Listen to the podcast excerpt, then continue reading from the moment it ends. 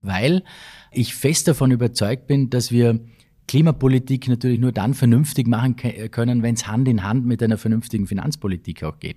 Das ist relativ logisch eigentlich und sagt uns auch der Hausverstand, weil wenn es nicht im Budget ist, dann findet es einfach nicht statt. Hier ist die Börsianer Grün Redaktion mit Climate Action, dem Klimapodcast für Wirtschaft und Finanzen. Wir liefern grüne Nachrichten und exklusive Insights für Menschen, die nachhaltige Lösungen suchen. Herzlich willkommen zu einer neuen Episode.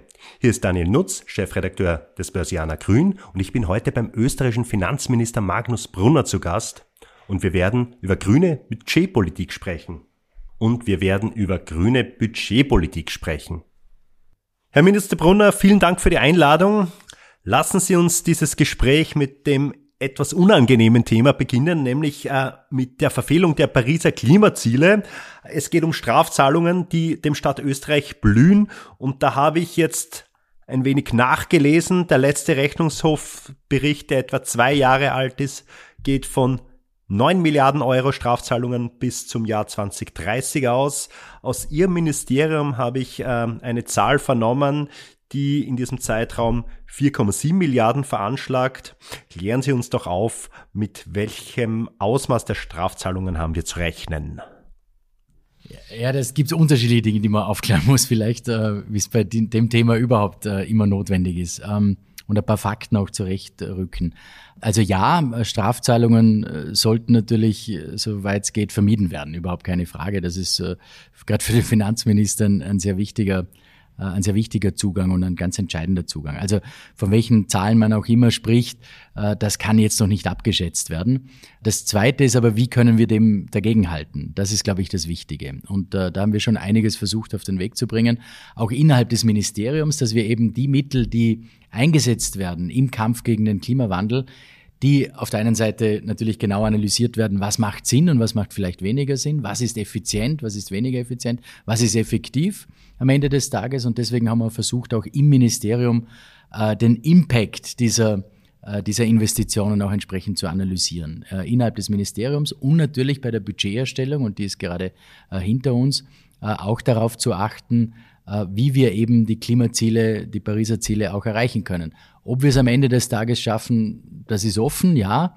Wir müssen nur vielleicht gewisse Dinge auch bis zum Ende durchdenken, auch äh, budgetäre Investitionen auch bis zum Ende durchdenken. Ja, wir haben, wir werden viel Geld in die Hand nehmen in den nächsten Jahren über die nächste Finanzperiode auch und darüber hinaus, wo wir unterschiedlichste klimarelevante Themen auch äh, drinnen haben und bearbeiten werden, Heizungstausch, äh, andere Dinge, äh, auch im erneuerbaren Strom beispielsweise, den Ausbau des, des erneuerbaren Stroms. So, und am Ende wird, wird äh, herauskommen, was wir an Strafzahlungen zu leisten haben oder hoffentlich keine. Mhm. ähm, wie hoch die sein werden und äh, das wird natürlich eben darauf, äh, davon abhängen, äh, wie wir jetzt diese Maßnahmen auch umsetzen und am Boden bringen. Weil das eine ist das Budgetieren, das ist wichtig, aber auf der anderen Seite muss man es dann auch auf den Boden bringen. Da hapert es in Österreich ab und zu noch ein bisschen, muss ehrlicherweise sagen, da hätten wir noch äh, etwas Potenzial. Wie können wir die, die Mittel, die zur Verfügung stehen, dann wirklich effizient einsetzen? Sie haben ja hierfür auch das sogenannte Green Budgeting eingeführt und im Ministerium ein Klimateam installiert. Erzählen Sie uns doch, was macht denn dieses Klimateam genau? Ich glaube, dieser, dieses äh, Klimateam, mit dem haben wir begonnen. Wir haben jetzt äh, das weitergeführt. Also ein Klimateam ist eigentlich dazu da, über die unterschiedlichen Sektionen, Abteilungen hinweg das Klimathema auch, ähm, auch im Finanzministerium vor den Vorhang zu holen. Warum machen wir das? Weil ich fest davon überzeugt bin, dass wir Klimapolitik natürlich nur dann vernünftig machen können, wenn es Hand in Hand mit einer vernünftigen Finanzpolitik auch geht. Das ist relativ logisch eigentlich und sagt uns auch der Hausverstand, weil wenn es nicht im Budget ist, dann findet es einfach nicht statt. Also jeder Kampf gegen den Klimawandel findet nicht statt, wenn es nicht budgetiert ist. So, und deswegen müssen diese Dinge Klimapolitik, Umweltpolitik auf der einen Seite, Finanz, Budgetpolitik auf der anderen Seite Hand in Hand gehen. Das ist, glaube ich, ganz entscheidend. Und äh, dieses Klimateam äh, versucht über die äh, Fachebenen hinweg gewisse Dinge zu komprimieren und zusammenzuführen. Und wir haben das Green Budgeting dann äh, entwickeln lassen.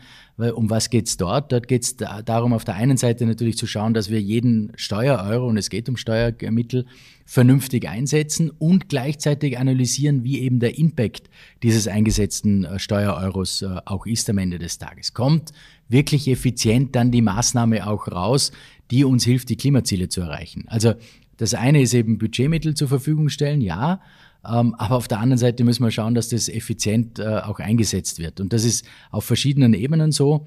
Äh, das ist innerhalb äh, natürlich der Bundesregierung so, aber auch wenn ich an den Finanzausgleich beispielsweise denke, in Bezug mit den Ländern, Städten und Gemeinden. Also da muss man ein bisschen in die Tiefe gehen, gewisse Dinge auch bis zum Ende denken. Das ist das, das Zweite für das Klimateam. Und das Dritte ist, dass wir versuchen müssen, wie können wir privates Kapital auch entsprechend ähm, attraktiver gestalten? Wie kann man äh, privates Kapital auch einsetzen im Kampf gegen den Klimawandel? So, das sind so im Großen und Ganzen die Themen, die dieses Klimateam im Ministerium, Finanzministerium auch entsprechend bearbeitet. Bevor wir jetzt äh, in dieses Thema tiefer eintauchen, schlage ich vor, spielen wir ein kleines Kennenlernspiel. Gerne. Börsianer Klima World Rap. Ich reduziere meinen CO2-Abdruck indem indem wir als Familie eigentlich auf privater, auf privater Ebene erstens einmal beim Einkauf schon drauf schauen, dass wir, äh, dass wir Plastik vermeiden, gerade was Getränke-Einkauf beispielsweise betrifft, da hat sich viel getan ähm, aber auch im, im, äh, im Einkaufsbereich insgesamt. Wenn ich mir, wenn ich kurz ausholen darf, weil es ja. ist so entscheidend, wenn man im Urlaub beispielsweise in Frankreich ist, man geht auf den Markt, bekommt an jedem Markt schon ein Plastiksackerl. Unfassbar für uns Österreicher und Österreicherinnen eigentlich, weil bei uns hier sehr viel reduziert worden ist. Also das zu vermeiden, dort vielleicht auch mitzudenken, vielleicht mit einer Einkaufstasche auch schon auf den Markt zu gehen, das sind zwar Kleinigkeiten, aber ich finde so im, Umdenken auch für die Kinder äh, extrem wichtig, dass sie in frühen Jahren schon äh, mit diesem Thema auch entsprechend konfrontiert werden. Und was mich persönlich auch äh, betrifft, ist, dass ich schon versuche, auch mehr den öffentlichen Verkehr äh, zu verwenden, äh, mehr umzusteigen, auch vielleicht Fahrten, die bisher aus Bequemlichkeit mit dem Auto äh, gemacht worden sind, gerade im privaten Umfeld, äh, dann auch äh, öffentlich zu machen und das meinen Kindern auch entsprechend weiterzugeben. Diese grüne Idee hat mich inspiriert jede grüne Idee inspiriert mich, die auf, innovativ, auf innovative Weise äh, hilft, den Klimawandel zu bekämpfen. Da gibt es extrem tolle äh, österreichische äh, Unternehmen auch, äh, die im Umwelttechnikbereich, aber auch in, in anderen Weltmarktführer äh, sind. Und diese Ideen finde ich äh, extrem spannend und dann vor allem im Mobilitätsbereich der Flugverkehr. Der Flugverkehr ist etwas, wo man sich natürlich schwer tut, Alternativen zu finden, nona. Und man soll ja nicht das Fliegen jemandem verbieten. Also da bin ich prinzipiell ein Gegner davon, immer, immer nur von Verboten und Verzichten zu sprechen, sondern wie können wir es innovativ gestalten, dass das Fliegen eben halt auch nachhaltiger wird. Und da gibt's äh, tolle Ideen von E-Fuels für den Flugverkehr äh, bis zu Wasserstoffflugzeugen natürlich auch äh, in, der, in der fernen Zukunft vielleicht. Äh, auch im, im Kurzstreckenbereich äh, ein, ein Elektroflieger. Also diese Ideen faszinieren mich weil da wirklich äh, Wissenschaftlerinnen und Wissenschaftler daran arbeiten, wie kann man mit, mit Hausverstand und wirklich Dinge zu Ende denkend das, äh, das Klima verändern mein größter Fehler war? Meinen Sie jetzt insgesamt oder was den Klimawandel betrifft? Das dürfen Sie sich jetzt aussuchen. Also über meine, ich habe viele Fehler gemacht in meinem Leben, aber ähm, ich nehme an, Sie meinen, äh, Sie meinen äh, das Klima. Ja, das ist sicher beim Autokauf. Äh, hätte ich vielleicht vor vier Jahren, als ich mein letztes Auto gekauft habe, äh, vielleicht mehr äh, drauf achten müssen. Da werde ich beim nächsten Autokauf sicher intensiver ähm, drauf schauen, was, was nachhaltiger ist. Jetzt muss ich natürlich nachfragen, welches Auto fahren Sie derzeit noch? Ja, wir haben ein Familienauto, das ist ein relativ großes, großes Auto, weil wir drei Kinder haben mit viel Gepäck immer und auch relativ viel unterwegs sind. Äh, Familie ist äh, verteilt in ganz Österreich. Äh, das heißt, da braucht es ein etwas größeres Auto. Da könnte man vielleicht, jetzt sind die Kinder schon groß genug beim nächsten Autokauf auch vielleicht etwas zurückfahren. Sehr gut. Sie haben ja das Klimateam im Ministerium und das misst ja auch die Kosten die durch den Klimawandel entstehen. Ähm, können Sie schon sagen, was haben denn die ausgerechnet? Äh, welche Kosten kommen da auf uns zu und äh, wie bilanziert man das eigentlich? Ja, das ist genau die entscheidende Frage. Was, was kostet es auf der einen Seite, aber was nützt es eben auch? Und welche Investitionen, da haben wir schon versucht, bei diesem Budget äh, ganz massiv darauf zu achten, welche Investitionen machen eben Sinn, damit wir kein, keine oder weniger Strafzahlungen beispielsweise, wie wir vorbesprochen haben, zu, zu leisten haben. Und was hilft der Wirtschaft dann auch? Weil ich bin der Meinung, dass wir schon äh, Hand in Hand gehen müssen, die Wirtschaft auf der einen Seite und den Klimawandel zu bekämpfen auf der anderen Seite. Das schließt sich auch nicht aus. Ökologie und Ökonomie schließen sich aus meiner Sicht nicht aus. Ganz im Gegenteil. Äh, viele Unternehmen in Österreich haben bereits Lösungen in der Schublade. Man muss es nur rausziehen und dann entsprechend uh, umsetzen. Und dafür müssen wir die Rahmenbedingungen machen als, als Politik auch. Und wie ich vorher gesagt habe, das Geld wäre da. Das Geld ist budgetiert für die nächsten Jahre. Uh, mehr als genug, ehrlicherweise. Jetzt müssen wir es nur mit konkreten Projekten auch noch auf den Boden bringen. Das fehlt mir noch ein bisschen in Österreich und daran müssen wir arbeiten und deswegen äh, haben wir auch dieses Klimateam unter anderem deswegen äh, dieses Klimateam ins Leben gerufen, um genau das zu analysieren. Welcher Euro wird wie sinnvoll eingesetzt, um die Ziele zu erreichen? Sie sagen, das Geld ist da. Wenn ich mir das aktuelle Budget anschaue, dann sind dort 11 Milliarden oder das sind ganze 9 Prozent des Budgets äh, für den äh, Klimaschutz im weiteren Sinne reserviert. Ähm, sagen Sie doch, was äh, geschieht denn konkret mit diesen Mitteln? Ja, ganz konkret ist es jetzt natürlich, weil das oft diskutiert worden ist, der Heizungstausch beispielsweise. Ähm, wir haben äh, natürlich die Diskussion in Deutschland auch mitverfolgt, äh, wie das in eine ganz falsche Richtung gegangen ist. Also eine sinnvolle Idee, nämlich dass man Menschen und Haushalte unterstützt, eine fossile Heizung eben nicht mehr zu haben, sondern in einen nachhaltigen, in einen nachhaltigen Bereich zu gehen. Das wurde in Deutschland also auf gut Deutsch gesagt, total versemmelt eigentlich in der Diskussion. Den Weg wollten wir nicht gehen. Man kann nicht die Leute zwingen zu etwas. Ähm, man kann, also außerdem ist ein Heizungstausch auch teuer. Das heißt, wir sind einen anderen Weg gegangen, weg von, von nur verbieten und verzichten, sondern eben, wie kann man Haushalte unterstützen, auf dem Weg ähm, auch äh, auszusteigen von fossilen Heizungen? Wie kann man nachhaltige Heizsysteme dann äh, auch entsprechend unterstützen? Auch Verzeihung, glauben Sie, dass das Ziel dadurch auch erreicht werden kann? Also äh, die äh, CO2-Neutralität bis 2040? Ja, wir haben uns jetzt auf jeden Fall beim Neubau und das total für mich total nachvollziehbar, also beim Neubau darauf geeinigt, äh, dass es im Neubau nicht mehr die Möglichkeit geben soll, fossile Heizungen aufzubauen. Das ist, glaube ich, relativ logisch und äh, ist außer Streit gestanden. Beim Bestand muss man halt ein bisschen differenzieren eben. Es gibt Regionen in Österreich, wo es leichter möglich ist, bei manchen ist es weniger leicht möglich. Auch für manche ähm, Haushalte ist es leichter möglich, weil sie sich vielleicht eher leisten können. Für andere ist es nicht leistbar.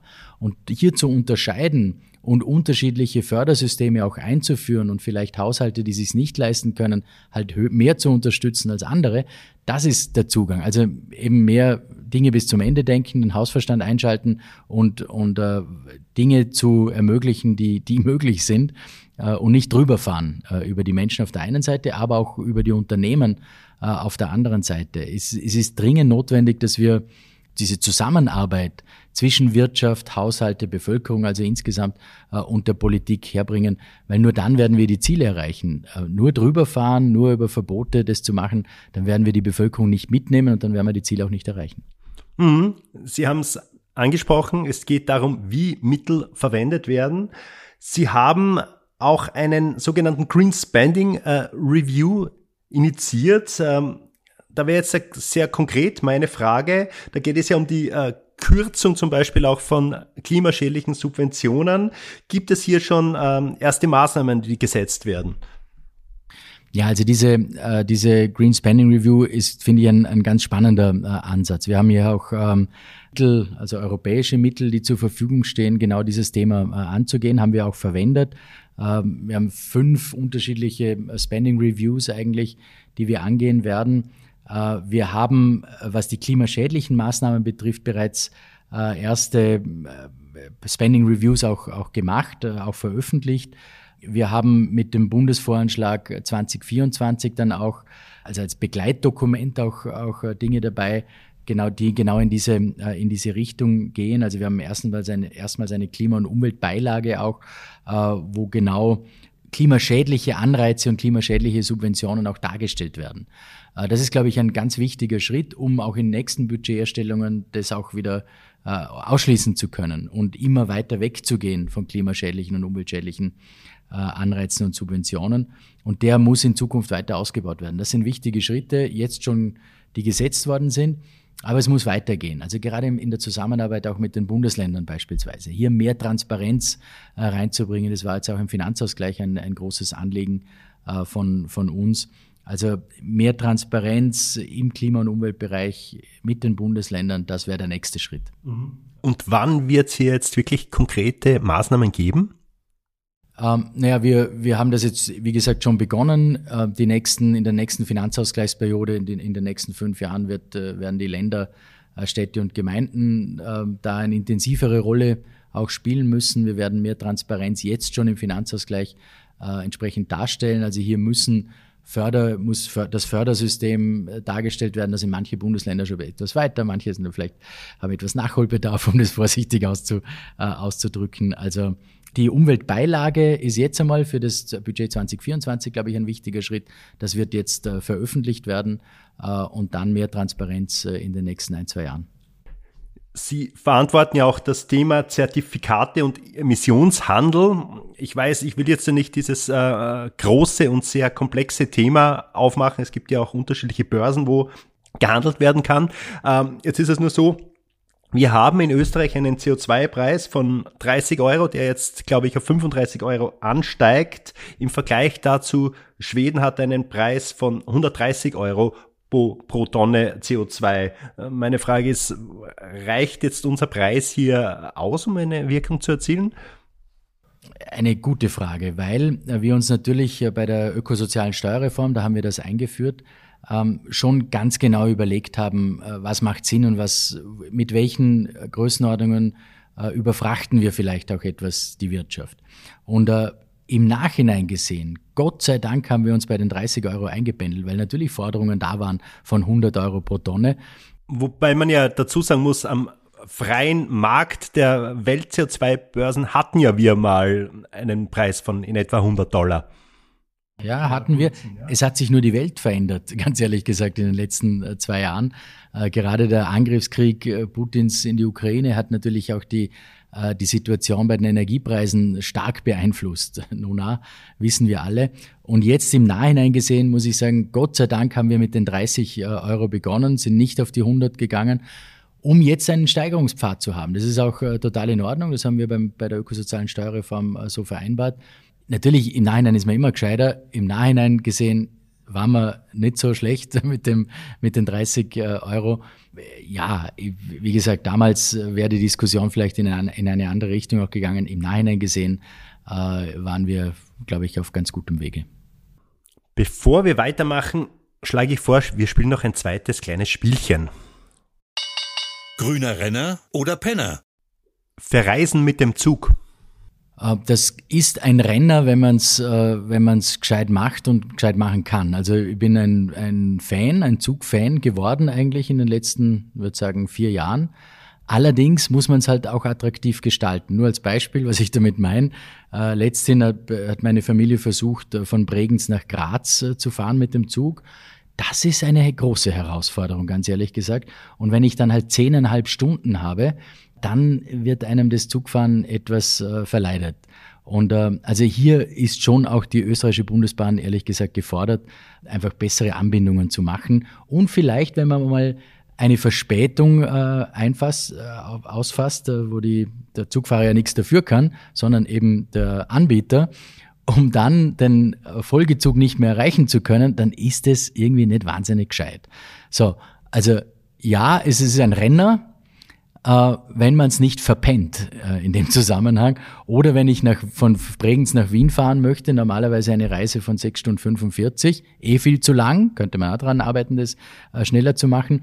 Und dann aber dauernd mit Bus unterwegs sein zu müssen, dann wird's halt einem auch nicht wahnsinnig angenehm gemacht.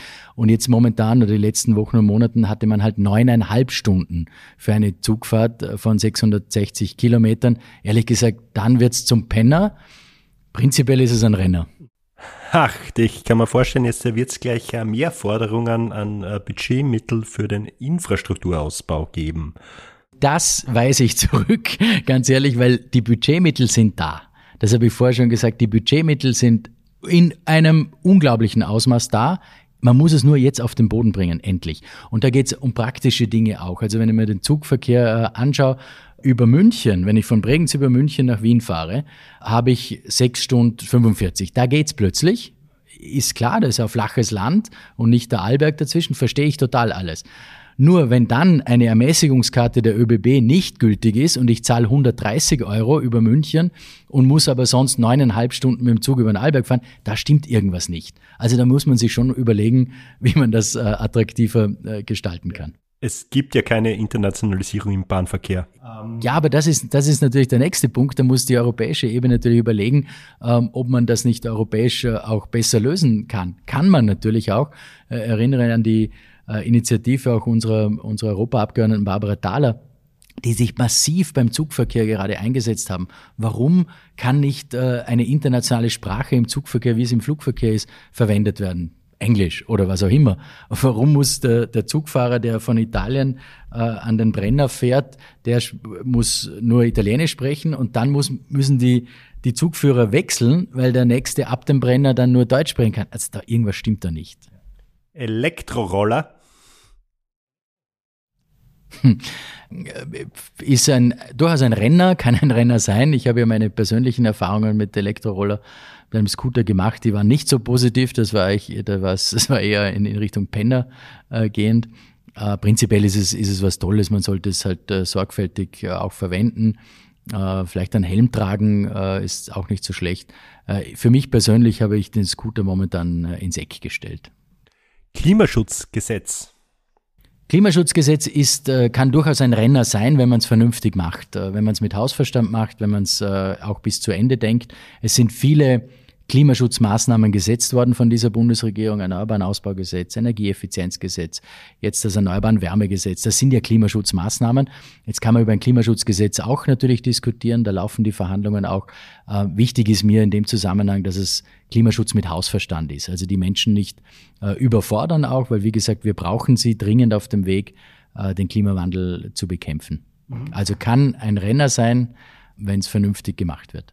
Ja, da muss ich natürlich sofort einhaken. Wie soll denn Ihrer Meinung nach ein Klimaschutzgesetz aussehen, das eben auch die vorhin angesprochenen Länder und Gemeinden mit einbindet? Ja, genau. Das ist eben genau die Frage, äh, die noch nicht geklärt ist. Und da sind so viele Fragen offen äh, bei dieser Klimaschutzgesetzdiskussion die man, die man einfach seriös führen muss und die Länder auch einbinden muss, die Städte einbinden muss. Das ist einfach noch nicht in, in ausreichendem Ausmaß passiert äh, und an dem muss man arbeiten, muss vor allem das Klimaschutzministerium arbeiten. Ich sehe schon, ich bekomme da nicht allzu viel raus von Ihnen. Darum zu einem anderen Thema. Sie plädieren ja immer für Technologieoffenheit. Jetzt haben wir in Österreich wie in anderen Ländern zum Beispiel auch das Verbot des äh, Carbon Captures, des äh, sogenannten CCS. Die Zementindustrie und andere schreien jetzt danach, diese Verbote zu lösen. Ähm, sagen Sie mal, was ist denn jetzt hier der Stand der Dinge? Ja, also unterschiedliche Ebenen auch. Wir versuchen, wir haben auf der einen Seite dieses Verbot äh, von CCS, ähm, das äh, läuft jetzt aus und wir würden vorschlagen, wir haben so einen Prozess gestartet, wo wir ähm, auch NGOs eingeladen haben, wo wir äh, die Industrie, die Wirtschaft eingeladen haben, mitzuarbeiten. Und ein Teil davon ist es, dieses Verbot aufzuheben. Und zwar deswegen, weil auch hier sich die Welt einfach verändert hat. Man sieht es auch bei anderen Regierungen in Europa, Deutschland beispielsweise, äh, will auch dieses Verbot aufheben. Da ist ein, ein grüner äh, Politiker verantwortlich dafür. Also das ist State of the Art eigentlich.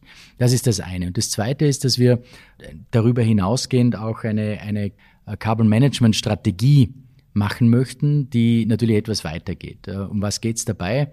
Da geht es darum, einfach das CCS, Carbon Capture and Storage, aber auch CCU, die Utilization am Ende des Tages, äh, Carbon Capture and Utilization äh, zu ermöglichen, attraktiver zu gestalten. Warum brauchen wir das? Natürlich muss zuerst äh, CO2 reduziert werden, eingespart werden. Das muss der erste Schritt sein. Aber am Ende des Tages bleibt etwas übrig. Und Sie haben die Zementindustrie beispielsweise angesprochen. Dort ist es eben konkret der Fall, dass am Schluss vielleicht noch, ich sage jetzt, zehn Prozent äh, übrig bleiben. Und auch für diese zehn Prozent brauchen wir jetzt schon Lösungen, die wir entwickeln können.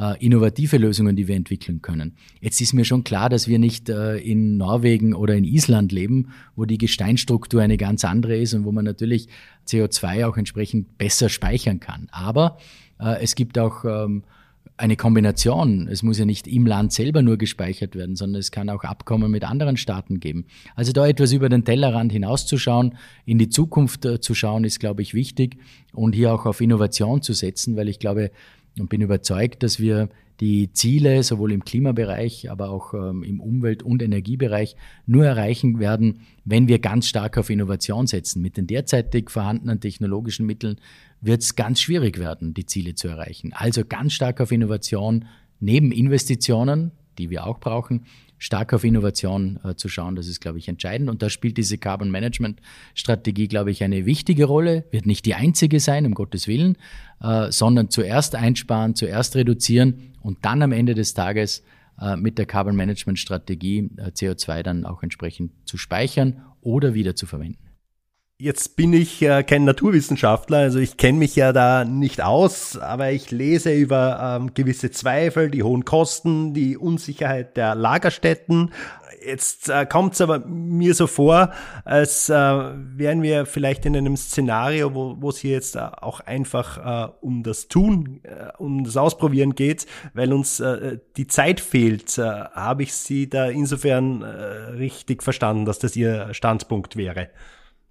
Ja, die Bedenken natürlich ernst nehmen, auf jeden Fall. Ähm, aber eben auch ins Tun kommen. Ja, ich war vor kurzem in Island, äh, um mir eben das vor Ort auch anzuschauen. Jetzt noch einmal, die Gesteinssituation ist eine ganz andere in Island, das ist mir schon klar. Ähm, aber dort wird auf sehr viel auf, auf Innovation eben gesetzt in dem Bereich. Die haben andere Möglichkeiten. Ähm, aber wir dürfen, äh, wir dürfen einfach auf dem Weg dorthin nicht stehen bleiben und äh, Dinge jetzt schon andenken, die wir vielleicht in, in drei, vier, fünf Jahren äh, brauchen werden, äh, jetzt zu analysieren und jetzt ähm, wie gesagt, zu Ende, zu Ende zu denken. Die Bedenken ernst nehmen, aber auch da hat sich einfach sehr, sehr viel getan, äh, was Innovation betrifft und was Sicherheit äh, auch betrifft. Äh, da hat sich das Leben einfach auch verändert. Apropos tun, leider vielleicht aus Sicht des Finanzministers wird die Refinanzierung des Staates teurer, die Anleihenzinsen steigen. Jetzt ist es eine Erfolgsstory von Österreich. Ähm, dass man sehr viel sogenannte Green Bonds, also grüne ökologische Anleihen äh, emittieren kann. Ich habe nachgesehen, wir haben ein Volumen von 8,7 Milliarden in etwa äh, draußen. Jetzt wäre meine Frage, was ähm, inwiefern sind jetzt äh, Green Bonds äh, günstiger für die Finanzierung und was geschieht denn hier jetzt genau mit den Mitteln? Ja, ähm, also diese Green Bonds äh, waren wirklich ein, eine Erfolgsgeschichte. Wir haben äh, Green Bonds ausgegeben vor mittlerweile äh, eineinhalb Jahren, die ersten. Äh, und das war wirklich eine Erfolgsgeschichte. Also wir haben, wir waren äh, fünf, sechsfach überzeichnet eigentlich. Wir haben also man sieht, dass es vom Markt sehr angenommen äh, wird. Und der Markt ruft richtig nach solchen Lösungen. Was ist der Unterschied äh, auch zu vielleicht anderen Green, Green Bonds in anderen Staaten? Wir haben nicht die europäische Taxonomie äh, als Grundlage hergenommen. Da ist ja Atomkraft auch dabei, Gas äh, beispielsweise dabei. Bei uns nicht. Also bei uns sind Green Bonds wirkliche grüne Anleihen. So eine österreichische eine, eine Öster Genau, eine österreichische Taxonomie sozusagen. Ich habe auch letztens gerade in, in Marrakesch diese Green Bonds vorgestellt im, im, internationalen Umfeld und genau das gesagt. Also wir haben die, eine Austrian Taxonomy und keine European Taxonomy. Äh, das hat einen großen Lacher dann verursacht.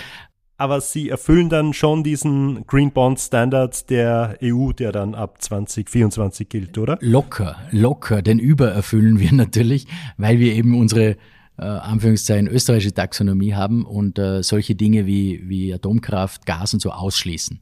Äh, bei uns wird es in die Infrastruktur äh, eben beispielsweise an erneuerbaren Ausbau, ähm, aber auch öffentlicher Verkehr, Ausbau äh, gesteckt. Also bei uns kann man sicher sein, dass das Geld nur für wirklich grün, grün, grüne Projekte äh, und nicht politisch grün, sondern wirklich inhaltlich nachhaltig grüne Projekte äh, entsprechend verwendet wird. Das ist das, das Wichtige an unseren Green Bonds. Und wir merken schon auch, wir haben das ja intensiv und lang vorbereitet, die ÖPFA, unsere Bundesfinanzierungsagentur, macht das federführend und hat einen fantastischen Job gemacht, äh, auch international sich im Vorfeld das angeschaut.